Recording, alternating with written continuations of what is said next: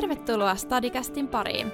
Kuuntele Turun yliopiston opiskelijalähettiläiden tuottamaa podcastia, jossa opiskelijat kertovat omista yliopisto-opinnoistaan, erilaisista uramahdollisuuksista sekä kaikesta siitä, mitä opiskelijaelämään kuuluu.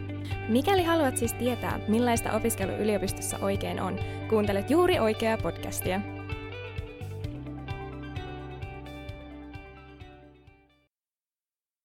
Tänään Stadicastissa pureudutaan sellaiseen aiheeseen kuin jatko-opinnot ja minkälaista on olla jatko-opiskelija, eli tohtorikoulutettava.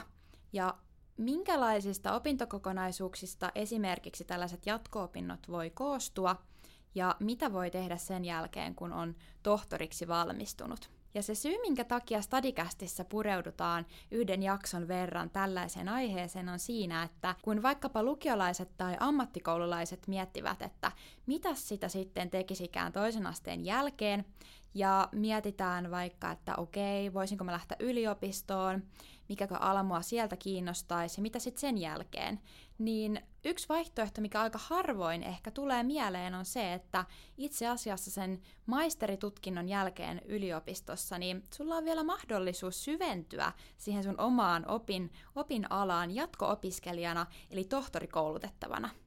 Ja tästä syystä me halutaan myös tätä vaihtoehtoa ja tätä aihetta tuoda esiin. Ja studiossa onkin tänään minä, Kaisa Olli, ja mulla on ilo ja kunnia päästä haastattelemaan meidän vierailevaa tähteä Vilma Nissilää. Vilma on ekonomi, eli kauppatieteiden maisteri, tohtorikoulutettava Turun kauppakorkeakoulussa taloustieteen laitokselta. Vilma, lämpimästi tervetuloa Stadikästiin. Kiitos Kaisa, tosi kiva olla täällä. Mä tuollaisen ihan pienen alustuksen susta kerroinkin, että sä oot tosiaan valmistunut kauppatieteiden maisteriksi, eli sä oot ekonomi, ja lisäksi sä oot tohtorikoulutettavan, eli jatko-opiskelija. Ja sen lisäksi sä oot ehtinyt kyllä tekemään vaikka ja mitä, niin haluaisit sä kertoa vähän meille itse omin sanoin, että kuka sä oikein olet ja mitä kaikkea sä oot ehtinyt tekemään? Mä oon tosiaan Vilma, mä oon 25 vuotta vanha, ja mä, tai vanha tai nuori, ja mä työskentelen nykyään tosiaan tuolla taloustieteen laitoksella Turun kauppakorkeakoulussa tohtorikoulutettavana. Mulla on takana näitä jatko-opintoja, eli tohtoriopintoja, nyt noin puolisen vuotta, eli en ole vielä kauaa ehtinyt niitä tehdä. Mä valmistuin viime vuonna kauppatieteiden maisteriksi, eli ekonomiksi, ja valmistumisen jälkeen mä ehdin työskennellä Suomen Pankissa ekonomistitehtävissä hetken aikaa ennen kuin mulla alkoi nämä jatko-opinnot. Ja opintojen aikana mä ehdin työskennellä esimerkiksi projektitutkijana, tutkimusavustajana ja tuntiopettajana yliopistolla. Ja lisäksi ensimmäiset opiskeluvuodet mä työskentelin vaatekaupassa, sillä oman alan töiden saamiseen meni luonnollisesti hetki. Että sellainen tausta, työtausta mulla. Ennen kuin päästään ehkä enemmän siihen, että mitä sä teet tällä hetkellä tai miten sä oot päätynyt tähän pisteeseen, missä sä oot nyt, niin musta tuntuu, että olisi ihan hyvä tähän alkuun vähän selventää näitä käsitteitä, mitä me tullaan tänään puhumaan. Eli haluaisitko Vilma vähän valottaa meidän kuulijoille, että mitä tarkoittaa jatko-opiskelija tai mitä tarkoittaa, jos valmistuu tohtoriksi, ja mikä tällainen mystinen väitöskirja oikein on, ja liittyykö se jotenkin näihin tohtoriopintoihin? Tämä on jo ihan hyvä kysymys, koska nämä termit ei ollut mulle itsellekään vielä muutama vuosi sitten ollenkaan selviä, niin selvennän niitä tosi mielellään. Jatko-opiskelija on henkilö, jolla on siis oikeus suorittaa ylemmän korkeakoulututkinnon, eli esimerkiksi maisterin tutkinnon jälkeinen tutkinto. Ja Suomessa on kaksi ylempää tieteellistä tutkintoa, niin sanottu lisensiaatin tutkinto ja sitten tohtorin tutkinto. Näistä lisensaatti on alempi tutkinto kuin tohtori, ja nykyään on kuitenkin yleistä, että siirrytään suoraan tekemään sitä tohtorin tutkintoa. Ennen oli tyypillistä tehdä välissä tämä lisensiaatin tutkinto, mutta nykyään se tehdään vähem, harvemmin. Ja tämä mystinen väitöskirja, niin se on mulla edessä, ja se on tohtorin tutkinnon tällainen keskeisin suoritus, mikä sitten tehdään siinä tohtoriopintojen aikana, ja sen tulee sisältää uutta tieteellistä tietoa, jota ei esimerkiksi edellytetä maisterin tutkinnon lopputyöntä, eli niin sanotut pro tutkielmalta Aivan. No hei, tässä itse kukin oppii, oppii uusia asioita. Mahtavaa. Kiitos näistä selvennyksistä. No sit seuraavaksi mua kiinnostaisi kyllä tietää, että miten sä sit oot päätynyt tähän pisteeseen, missä sä oot nyt, eli jatko-opiskelijana. Mitä sä oot esimerkiksi opiskellut ennen tätä? Mulla on lukiotausta, ja äh, koska mun lukiosta ja kir- kirjoituksista on sen verran aikaa, niin mun piti itse asiassa katsoa oikein tuolta opintopolusta, että mitä aineita mä kirjoitinkaan lukiossa. Ja mä kirjoitin äidinkielen, englannin, pitkän matikan, ranskan, historian ja maantieteen. Eli tällaisen varsin sekalaisen ja ehkä jonkun mielestä yhteen sopimattoman kompon.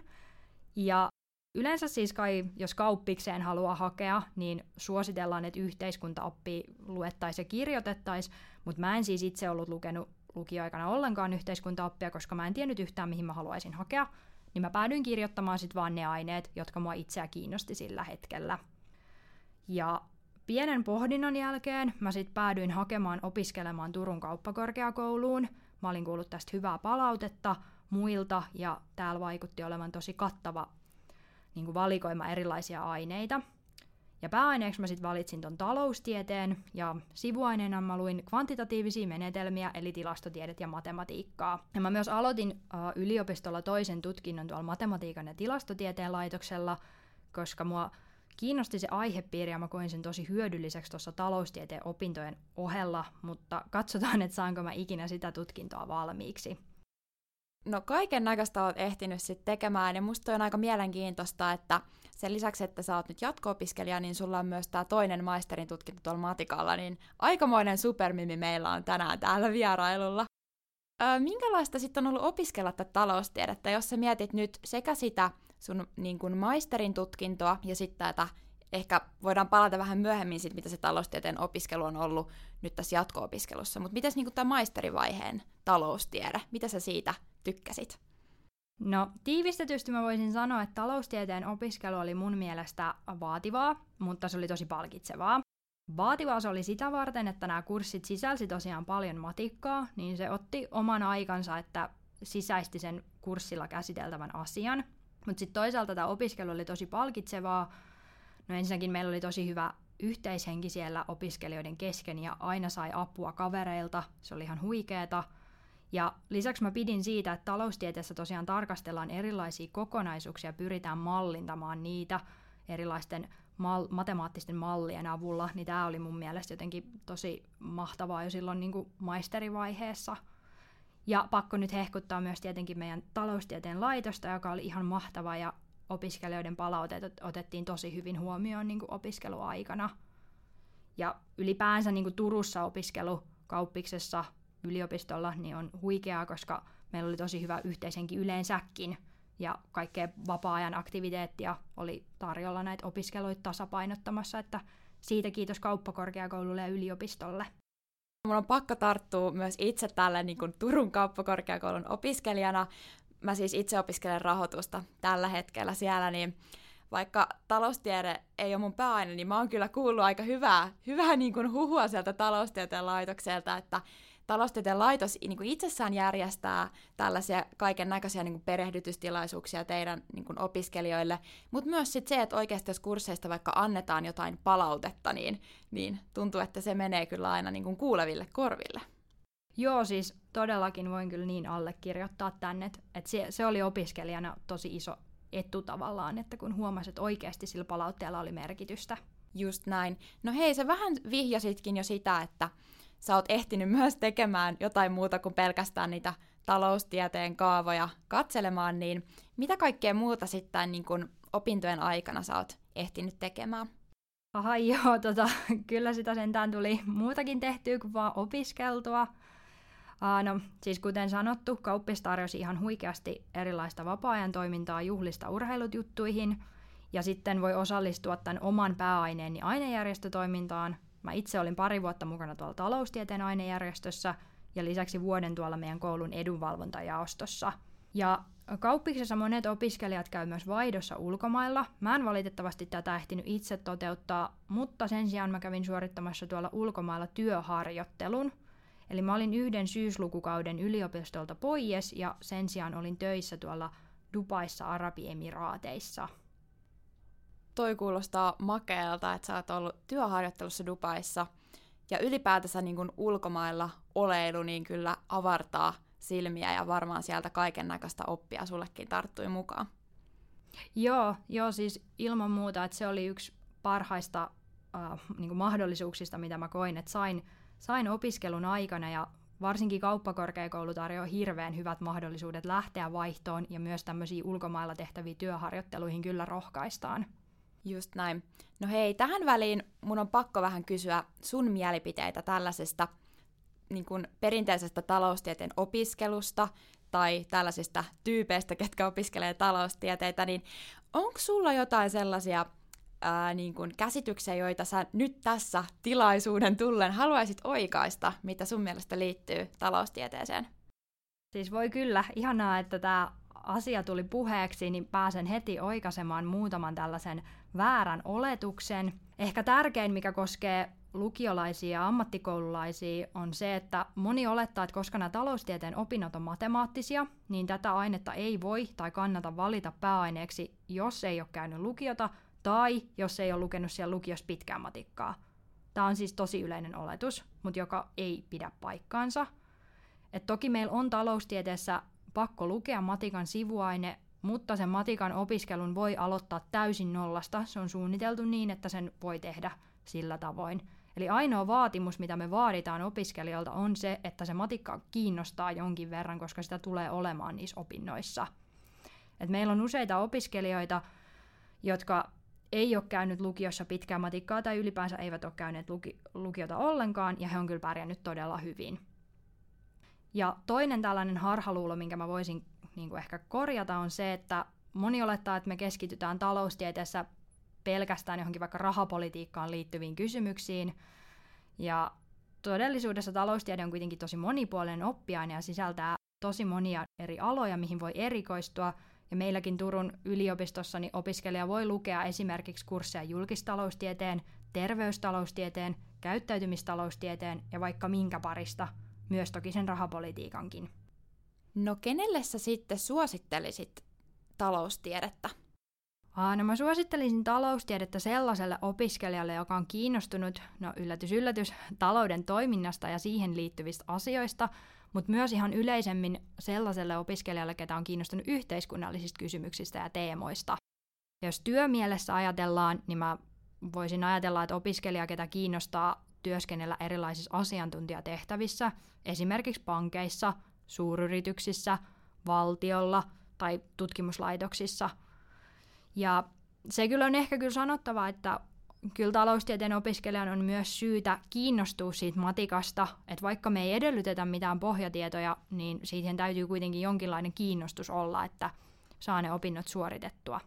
Toi kuulostaa oikeastaan varmaan sellaiselta, mikä niin kuin liittyy ylipäätänsä yliopisto-opiskeluun, että ei ole niin väliä, että mikä se sun pohjatieto välttämättä on, että sehän on nimenomaan se juttu, että sä oot itse kiinnostunut siitä, mitä sä lähdet tekemään. Joo, siis ilman muuta, että on kyllä monella alalla juurikin näin. Sitten mä kiinnostaisi seuraavaksi vähän tietää sun tarinaa enemmän, että miten sä päädyit jatko-opiskelijaksi. Oot sä ala-asteelta vaikka jo vastannut, että minä, Vilma, olen tohtori-opiskelija, vai niin kuin, mistä tämä ajatus on niin kuin sulle syntynyt? Äh, no siis, äh, siis ei todellakaan ollut mitenkään selvä valinta tällainen, että kun mä tulin kauppakorkeakouluun, niin mä en tiennyt mitään jatko-opinnoista. Ei mulla ollut hajuakaan, että miten niitä ylipäänsä tehdään. Ja mulla oli kauhean kova kiire tonne yksityiselle sektorille äkkiä töihin ja mieluiten johonkin hyväpalkkaiseen duuniin. että tämä oli niinku tää mun tausta, tosi hienolta kuulostaa. Et jatko-opinnot tuli mun kohdalla vähän tolleen vahingossa, kun mä innostuin siitä mun omasta erikoistumisalueesta eli ekonometriasta ja sen parissa tehtävästä tutkimuksesta. Ja mä voisin täsmentää vielä, että ekonometria on siis tilastotieteen menetelmien kehittämistä ja soveltamista taloustieteen kysymyksiin. Ja mulle henkilökohtaisesti iso merkitys oli gradunohjaajalla ja kurssien vetäjillä, sillä he niin innosti ja rohkasi mua tämän aiheen pariin. Ja lopullinen sinetti noille jatko-opinnoille tuli siinä vaiheessa, kun mä sain kokemusta siitä, että mitä oikeasti on tehdä tutkimustyötä, ja sitten mä ymmärsin, että okei, just tätä mä haluankin tehdä. Ja taloustieteessä ylipäänsä on tosi hyvät mahdollisuudet, kuten muissakin kauppakorkeakoulun pääaineissa, niin sitten myöhemmin suuntautua jatko-opintoihin, jos niistä kiinnostuu. No minkälaisista opintokokonaisuuksista sun jatko-opinnot sitten niin koostuu? Et mitä kaikkea sä oot esimerkiksi tähän mennessä ehtinyt jo opiskelemaan näissä jatko-opinnoissa? Jatko-opinnot koostuu väitöskirjasta ja sitten siitä oman pääaineen opinnoista ja yleisistä opinnoista. Ja nämä on jaettu silleen, että nämä opinnot eli kurssit olisi ideaalisesti tehtävissä vuoden aikana ja sitten sille varsinaiselle väitöskirjatyölle olisi aikaa ideaalitasolla se kolme vuotta, jolloin tohtorin tutkinnon suorittaminen veisi noin neljä vuotta yhteensä. Mä oon tähän mennessä itse ehtinyt äh, suorittaa näitä pääaineen opintoja, yleisiä opintoja, ja näiden lisäksi mä kirjoitan tällä hetkellä mun ensimmäistä artikkelia, joka siis on osa tätä väitöskirjaa. Ja sen ohella mä oon myös ehtinyt opettaa jonkin verran yliopistolla. Toi kuulostaa niin kuin life goals, että sä oot jossain asiassa niin hyvä, että sä pääset sitä yliopistolle asti ää, opettamaan. Minkälaista se opettaminen sitten on ollut? No voisin sanoa, että opettaminen on yllättävän aikaa vievää ja haastavaa. Eli nyt mä haluan sanoa, että kaikki kunnioitus teille, ketkä joskus aiotte ryhtyä opettajiksi. Mä niin nostan oikeasti teille hattua. Ja siis kun ikinä ei tiedä, mitä opiskelijat keksii kysyä, toisaalta se on parasta, kun niitä kysymyksiä tulee ja sitten niihin löydetään vastaukset. Mutta voin kyllä heti myöntää, että mä en osaa läheskään aina vastata, mitä multa keksitään kysyä, mutta tällöin mä yleensä sitten lupaan etsiä sen vastauksen. Kaiken kaikkiaan mä oon tykännyt kyllä noista opetushommista ja teen niitä ihan mielellään jatkossakin. No hei, sitten tähän väliin mun on kyllä pakko kysyä tästä mystisestä epoksesta nimeltä väitöskirja. Minkälaisista asioista se koostuu? Mikä esimerkiksi sun väitöskirjan aihe on? No siis väitöskirja on toi tohtorin tutkinnon keskeisin suoritus ja sen tulee sisältää uutta tieteellistä tietoa. Ja mun väitöskirja tulee olemaan niin sanottu artikkeliväitöskirja, eli se koostuu erillisistä tieteellisistä artikkeleista. Ne on erillisiä kokonaisuuksia, mutta tarkoitus on, että ne käsittelee kuitenkin samaa teemaa, eli mun tapauksessa erilaisia ekonometrian kysymyksiä. Ja mä en ihan hirveästi voi vielä puhua tästä varsinaisesta väitöskirjasta, koska mä oon niin vähän aikaa vasta työskennellyt tohtorikoulutettavana, mutta sen mä voin jo paljastaa, että tämä ensimmäinen artikkeli, mitä mä työstän, niin se käsittelee noita taantumaennusteita ja niin kuin, niihin liittyviä aikasarjamalleja. Kuulostaa aika hankalalta ja vaativalta. Ja ehkä saa mut vähän miettimään, että tohtoriopiskelijana tai tohtoriopiskelijaksi pääsy edellyttää kyllä jonkin sortin niin kuin supervoimia ja ylivoimaista neroutta. Ja itse asiassa mä satun tietämään, Vilma, voi kun kiva, että sä oot mitä ilmeisemmin suorittanut sun opinnot loistavilla arvosanoilla ja saanut taloustieteen graduusta – tällaisen erittäin harvinaisen vitosen, eli tämän parhaimman arvosanan. Ja mä kuulin huhua, että taloustieteen laitos meidän, meidän yliopistolla aika harvoin näitä vitosia jakelee. Ja sitten tämän lisäksi totta kai sä oot vaikka mitä muuta ehtinyt tekemään ja sä suoritat myös näitä toisia opintoja tuolla matematiikan laitoksella. Niin mun korvaan tämä kuulostaa siltä, että on kyllä oltava aikamoinen yli-ihminen, että pystyy tohtoriopintoja alkaa tekemään, niin miten sä vastaat tähän? No siis, että ei, ei edellytetä mitään supervoimia. Aloin vaan itse tuossa miettimään, että voi vitsi, jos mulla olisi jotain supervoimia, niin niistä olisi kyllä varmaan etua tietyllä tapaa, että menisi vähän kevyemmin tämä homma eteenpäin. Mutta siis, äh, sä saat sen nyt kuulostamaan tosi hienolta, kun sen tolleen sanoo, mutta voisin täsmentää, että mulla ei ole aina ollut niinku mitkään superhyvät arvosanat, että arvosanat parani siinä vaiheessa, maisterivaiheessa, kun mä löysin sen oman mielenkiinnon ja sen oman alan, ja mä vaan yksinkertaisesti innostuin niin paljon siitä, ja halusin oppia siitä kaiken mahdollisen, että tavallaan sitä kautta mulla ne hyvät arvosanat tuli, että et en suinkaan ole aina ollut mitenkään superhyvä kaikessa. Ja voisin sanoa, että meilläkin tohtorikoulutettavana on henkilöitä, joilla on kaikenlainen mahdollinen tausta. Osa on tullut lukiosta, osa on tullut amiksesta, mutta kenelläkään ei tietääkseni ole supervoimia kyllä. Et niitä, niitä ei tarvita, ja vaan tärkeintä on se oma mielenkiinto siihen aiheeseen. Ja toki siis ne hyvät arvosanat kyllä sit auttaa, jos päätyy hakemaan tohtoriopiskelijaksi. No sä mainitsitkin nyt tämän, että nämä superviitat voidaan jättää pois, mutta vähän vinkkasit, että arvosanat tulisi olla kuitenkin kunnossa. Niin minkälaiset ne pääsyvaatimukset sitten ylipäänsä on, jos haluaa tohtoriopiskelijaksi? Ja miten tämä prosessi tähän niin tohtoriopiskelijahakuun sitten oikein tapahtuu? No ensimmäiseksi voisin sanoa, että nuo pääsyvaatimukset, ne vaihtelee yliopistoittain ja ehkä aineittainkin hiukan. Eli mä otan nyt sitten kantaa vaan tähän Turun kauppakorkeakouluun tällaiseen tohtorihakuprosessiin. Ja meillä siis voi hakea tohtoriopiskelijaksi kaksi kertaa vuodessa, kun on tehnyt sen aiemman soveltuvan tutkinnon, esimerkiksi maisterin tutkinnon. Ja kriteereinä katsotaan tutkimussuunnitelmaa, sitä aiempaa tutkintoa ja opintomenestystä siinä sekä motivaatiokirjettä esimerkiksi. Ja arvosanavaatimukset, niin siitä lopputyöstä eli pro-gradu-tutkielmasta täytyy saada vähintään neljä, samoin kuin niistä omista pääaineen opinnoista. Mutta nämä ei ole mitään ilmeisen ehdottomia vaatimuksia, vaan näistä voidaan joustaa jossain poikkeustapauksissa, jos on esimerkiksi erittäin hyvä ja poikkeuksellisen ansiokas tutkimussuunnitelma. Okei, ja tosiaan tähän väliin niille ehkä, ketkä ei ole vielä yliopistolla, niin nämä meidän arvosanat yliopistolla menee ykkösestä vitoseen, ja vitonen on se paras arvosana. Hei, hyvä. No miten sä sitten oot itse nyt miettinyt näistä sun jatko-opiskeluista? Oot sä tykännyt niistä? Onko joku asia erityisesti vaikka yllättänyt sut, että okei, tähän mä en varautunut ollenkaan? Tai onko jotain, miten tämä eros sitten ikään kuin tällaisesta normaalista yliopisto-opiskelusta? Mä oon itse tykännyt näistä meidän jatko-opinnoista ja nämä on sellaisia, mitä mä oikeastaan odotinkin sen mun aiemman ö, kokemuksen perusteella, mitä mulla oli tuosta tutkimusprojekteista, missä mä oon ollut.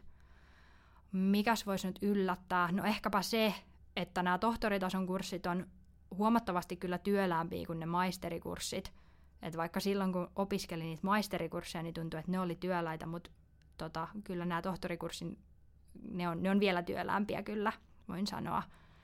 Ja se, mikä mun mielestä on ollut positiivinen yllätys, on se, että okei, vaikka ne oli työläitä, niin kaikesta on selvitty tähän mennessä. Ja sitten on jotenkin ihanaa, että tässä vaiheessa ei sitten ehkä katsota enää niitä arvosanoja.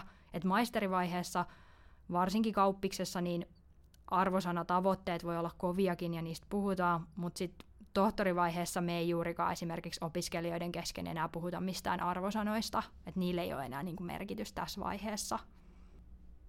No minkälaisia uravaihtoehtoja kauppatieteiden tohtorilla sitten on?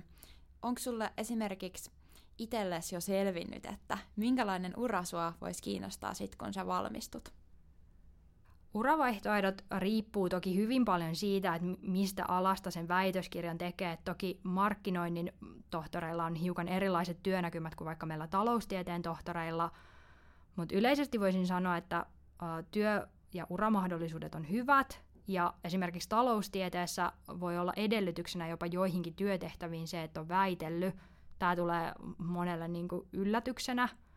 Ja tyypillisiä työnantajia taloustieteen tohtoreille on sellaiset paikat, jotka työllistää varsinkin ekonomisteja, eli esimerkiksi nämä liikepankit, suuryritykset, kansainväliset organisaatiot, valtiovarainministeriö, tutkimuslaitokset, Suomen Pankki – Siis vaihtoehtoja on monia niin yksityisellä kuin julkisellakin sektorilla. Ja toki myös osa työllistyy tutkimus- ja opetustehtäviin yliopistolle. Et se on ehkä sellainen tyypillisin oletus, että jos on väitellyt tohtoriksi, niin työllistyt yliopistolle. No siis se on mahdollista, mutta ei se ole mikään ainoa vaihtoehto. Nyt heitit pahan tuosta omasta urasta. Mun ura on vielä tässä niin alkuvaiheessa, että hankala sanoa, mihin mä tuun ylipäänsä päätymään. Mutta tällä hetkellä mua kiinnostaa kyllä erilaiset tutkimuspainotteiset tehtävät eniten.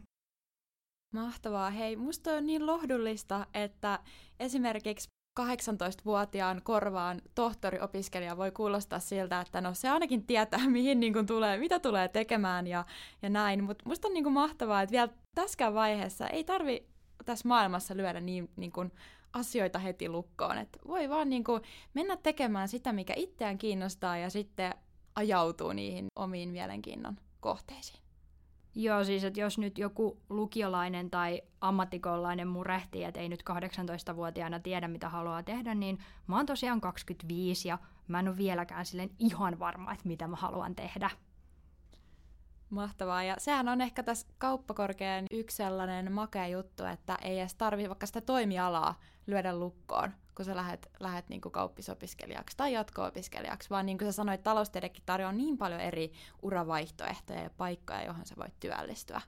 Joo, siis monipuolisuus on kyllä yleisestikin kaupallisen alan pääaineiden tällainen valtti, että ei, ei valmista mihinkään tiettyyn ammattiin yksikään pääaine meillä. Just näin. No hei, me aletaan lähestymään tätä haastattelun loppua. Ja nyt kun mulla on vielä aikaa, niin, niin mun on pakko kysyä tästä, että totta kai kun me ollaan kauppakorkeassa ja puhutaan taloustieteestä, niin pakkohan meidän on nyt myös puhua rahasta. Aivan, no niinpä tietenkin, anna palaa. Totta kai.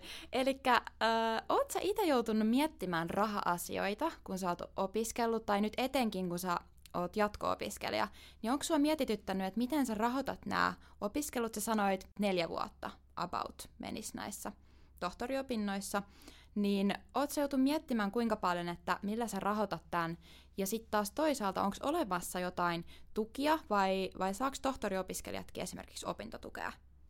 Ensinnäkin hyvä juttu Kaisa, että otit tämän raha-asian. Se on ihan hyvä, että näistä puhutaan avoimesti voisin sanoa, että no opintotukea ei enää tässä vaiheessa niin kuin saada, että mä en, mä en rahoita mun jatko-opintoja opintotuella. Multa on kyllä kysytty sitä aiemminkin, että onko se opintotuki sitten se. Uh, mä oon rahoittanut mun jatko-opinnot niin, että ensimmäisen vuoden mä oon apurahalla, eli erilaisilta säätiöiltä voi hakea apurahoja, mitkä maksetaan sitten sellaisiin erilaisina könttäsummina. Mutta nyt loput kolme vuotta mä oon työsuhteessa ja saan siis säännöllistä kuukausipalkkaa. Ja jos nyt ihan rehellisiä ollaan, niin kyllä totta kai se rahoitus mietitytti, varsinkin kun mun mielikuva oli, että, että raha, rahaa ei välttämättä ole tai sitä on vaikea saada, siitä on hirveä kilpailu, niillä summilla ei tule toimeen. Siis ehkä tämmöistä mielikuvaa vaikka jostain mediasta sai helposti, mutta nyt oman kokemuksen mukaan niin rahoitus on järjestynyt helposti ja siitä ei ole tarvinnut murehtia – on tosi kivaa, kun on se säännöllinen kuukausipalkka, mutta totta kai se rahoitus riippuu siitä, että, vähän, että millä alalla sen tekee, että kuinka helppoa tai vaikeaa sitä nyt on saada. Mutta ei sitä kannata mun mielestä mitenkään pelätä. Okei, no sitten tähän vielä kans aika loppuun tällainen bonuskysymys, että jos sun pitäisi yksi asia nostaa esille näistä jatko-opinnoista, joku yksi juttu, mitä sä haluaisit korostaa, niin mikä se on? No voisin sanoa, että parasta on oikeasti kyllä se, että sä saat tehdä työtä sen parissa, mikä sua itseä ylivoimaisesti eniten kiinnostaa ja saat tutkia juuri niitä asioita ilman, että tavallaan kukaan määrää, että nyt sun täytyy tehdä näin ja näin, vaan sä oot itse valinnut sen, että mitä sä tutkit. Se on kyllä parasta. Huikeeta, toi on kyllä ihan mahtavaa kuulla. Mitäs nyt, jos meidän joku kuulijoista kiinnostui jatko-opinnoista, niin mistä voisi lisätietoa lähteä etsimään? No, lisätietoa löytyy ainakin Turun yliopiston tutkijakoulun Utuksin sivuilta. Et sinne on listattu kaikki Turun yliopiston tiedekunnat ja niiden tarjoamat tohtoriohjelmat, mukaan lukien kauppakorkeakoulun tohtoriohjelma, missä mä itse oon. Mutta hei, nyt, nyt mun on pakko sanoa tässä vaiheessa, että älkää siis, hyvät kuulijat, älkää stressatko, että teidän ei todellakaan tarvitse tietää kun, niin kuin tätä päätöstä jatko-opinnoista, että silloin kun mahdollisesti te aloitatte yliopisto-opinnot, että sitä ei tarvitse tehdä silloin missään nimessä. Mutta se on kuitenkin ihan hyvä tiedä, tietää teidän, että tällainenkin vaihtoehto on olemassa, mutta et, kun te ette edes nyt välttämättä tällä hetkellä tiedä, että mihin te haatte sen lukion tai amiksen jälkeen, niin älkää nyt alkaa stressatko sitä, että teidän tarvitsisi nyt tietää, että haluatteko te vaikka sitten joskus tehdä ne jatko-opinnot. Tähän loppuu vielä viimeinen kysymys. Meillä on ollut tässä Stadicastissa tapana kysyä tässä lopussa, että jos me nyt käännettäisiin kelloja ja sä olisit lukiolainen jälleen kerran Vilma, niin minkälaisen vinkin sä antaisit tällaisen toisen asteen opiskelijalla, joka nyt miettii kuumeisesti, että mihin ihmeeseen tässä, niin kuin me sanottiin, vaihtoehtojen maailmassa, niin mitä alaa nyt lähtisi sitten opiskelemaan, niin olisiko sinulla jotain vinkkejä, että mistä, mistä lähtisi sitä tietoa vielä lisää etsimään? No ensinnäkin mä kyllä kehottaisin kaikkia kuulijoita tutustumaan tosi avoimesti siihen, että mitä eri yliopistot ja ammattikorkeakoulut ylipäänsä tarjoaa. Mä en ainakaan tiennyt lukioaikana, että mitä mä haluaisin tehdä, ja sitten mä päädyin selaamaan kaikkia eri mahdollisuuksia, koska näitä eri aloja ja ammatteja, niitä on todella paljon, eikä niistä kaikista voi olla oikein tietoinen ennen kuin sitten tutustuu niihin. Ja lisäksi kannattaa hyödyntää tällaisia erilaisia tutustumismahdollisuuksia. Esimerkiksi Turun yliopisto järjestää abipäivää ja TET-vierailuja. Eli tosiaan, jos on mahdollisuus osallistua tällaiseen, niin ilman muuta kannattaa mennä käymään. Ja konsultoikaa teidän lähipiiriä, opintoohjaajia, ihan ketä tahansa, ketä osaisi vastata sellaiseen kysymyksiin, jotka teit niin kuin askarruttaa johonkin tiettyihin mielenkiintoiselta kuulostaviin aloihin. Ja koska hei te olette someaikakauden lapsia, niin mun on pakko sanoa, että te osaatte kyllä etsiä varmasti myös hyvin tietoa netistä ja somesta, että nykyään löytyy tietoa niin tosi hyvin blogeista ja podcasteista sun muista, että niitäkin totta kai kannattaa selata. Kyllä, ja mä lisäisin tähän some-aikakauden lapsiin sen, että, että esimerkiksi tämä opiskelijalähettilästoiminta, joka, johon myös liittyy tämä podcast, niin tuolla Turun, Turun yliopiston IG-tilalla tilillä Uniturku, niin siellä myös opiskelijalähettiläät eri aloilta jakaa, jakaa tietoa näistä omista opinahjoistaan, niin sieltäkin saa lisätietoja. Hei, musta tuntuu, että me ollaan nyt Vilma Kuule päästy tämän haastattelun loppuun ja aivan huikean suuret kiitokset, että sinä kiireisenä, kiireisenä äh, ihmisenä ehdit tulla tänne Stadicastin haastatteluun. Ihan, ihan mahtavaa. Kiitos Kaisa, oli, oli tosi kivaa tulla kyllä kertomaan teidän kuulijoillekin, että millaista olisi tosiaan lähteä tekemään noita tohtoriopintoja, että toivottavasti tästä oli nyt hyötyä monen, mahdollisimman monelle. Ihan varmasti. Kiitoksia Vilma. Kiitos. Kiitos seurasta Stadicastin parissa. Kuullaan jälleen ensi kerralla ja muista aina. Ajattele, kyseenalaista, inspiroidu.